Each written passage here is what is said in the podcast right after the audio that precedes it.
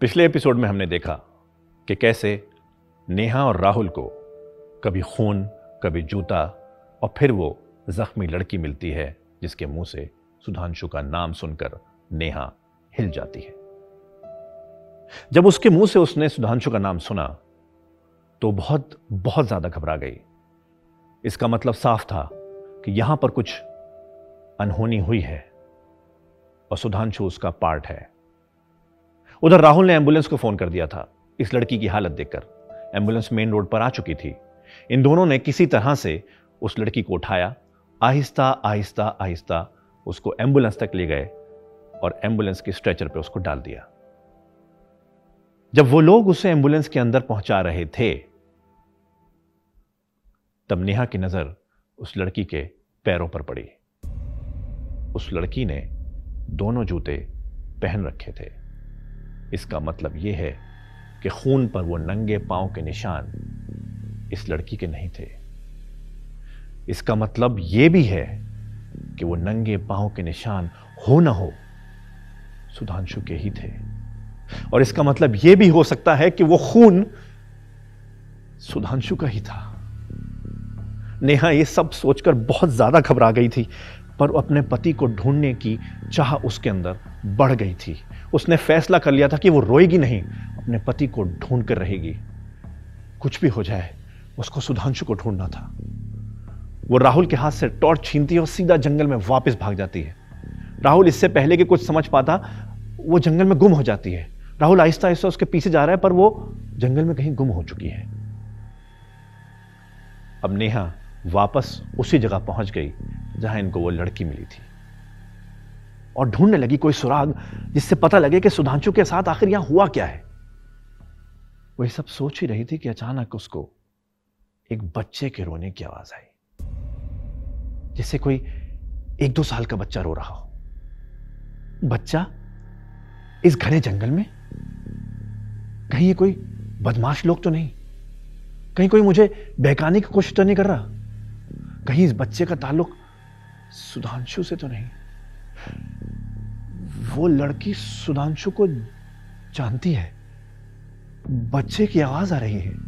कहीं ये बच्चा सुधांशु और नहीं नहीं, सुधांशु ऐसा नहीं है। सुधांशु ऐसा नहीं कर सकता। न जाने कितने ऐसे सवाल इस वक्त नेहा के मन में घर कर चुके थे। पर सबसे इंपॉर्टेंट था सुधांशु को ढूंढना। वो उस बच्चे के रोने की आवाज़ की तरफ़ बढ़ती रही। आहिस्ता आहिस्ता झाड़ियों को चीरती हुई जंगल के बीचों बीच उस आवाज़ की तरफ़ पड़ रही है कि अचानक एक झाड़ी उसके सामने आई और यहाँ खड़े होकर उसको पता था कि बच्चे की आवाज़ इस झाड़ी के उस तरफ़ से आ रही है। ये खड़ी होकर आहिस्ता से झाड़ी हटाई और हल्के से देखने लगी कि कहीं कुछ मिल जाए, कि पता लग जाए कि बच्चे की आवाज़ कहाँ से आ रही है। इसको बच्चा ज़रूर दिख गया। एक बच्चा बैठा हुआ है, रो रहा है। वो बच्चा भी जख्मी है, सर पे चोट लगी है उसके। पर एक अजीब बात यह है कि वो बच्चा किसी के पैरों के पास बैठा हुआ है। जब गौर से इसने देखा तो इन पैरों पर मिट्टी सी लगी हुई है। और गौर से देखने के बाद पता लगा कि ये वही पैर हैं जिनका निशान खून पर मिला था, क्योंकि खून के ऊपर मट्टी की परत जम गई है। जब इसने पैरों से उसकी सर की तरफ़ देखने की कोशिश करी तो सर उल्टी तरफ़ था। नज़र नहीं रहा था कौन है ये। वो डरते डरते झाड़ियों को चीरते हुए आगे बढ़ी, एक लकड़ी उठाई और उसको हिला के देखने लगी। पर वो हिला नहीं। साँसें चल रही थी क्योंकि समझ में आ रहा था कि वो साँसें ले रहा है। पर बेहोश था। जब टॉर्च डाल के उसकी देखा, मुंडी इधर करी तो ये ये सुधांशु है। काफ़ी जख्मी हालत में है। जैसे किसी ने बहुत मारा हो इसको। खून निकल रहा है और बेहोश है। अरे, सुधांशु सुधांशु, तुम यहाँ। अरे, सुधांशु, ये सब क्या हुआ तुम्हारे साथ? नेहा ने अपने हाथ में पानी लेके उसके मुँह पे कई बार छिड़का।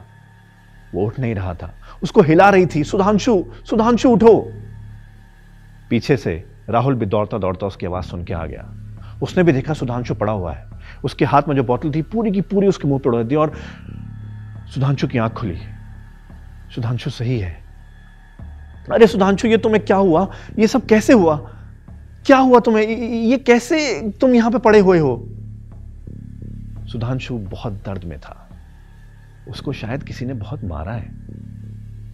उसके मुँह से भी दर्द में सिर्फ़ एक आवाज़ आई। मधु ठीक है? मधु कहाँ है? मधु ठीक है क्या? बच्चा?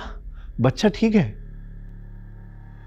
यह सुनकर नेहा और सत्य में आ गई थी कि एक तो वो लड़की सुधांशु को जानती है और सुधांशु भी उस लड़की को जानता है और उस लड़की के साथ इस बच्चे का भी नाम ले रहा है। उसका शक थोड़ा थोड़ा पुख्ता हो गया था।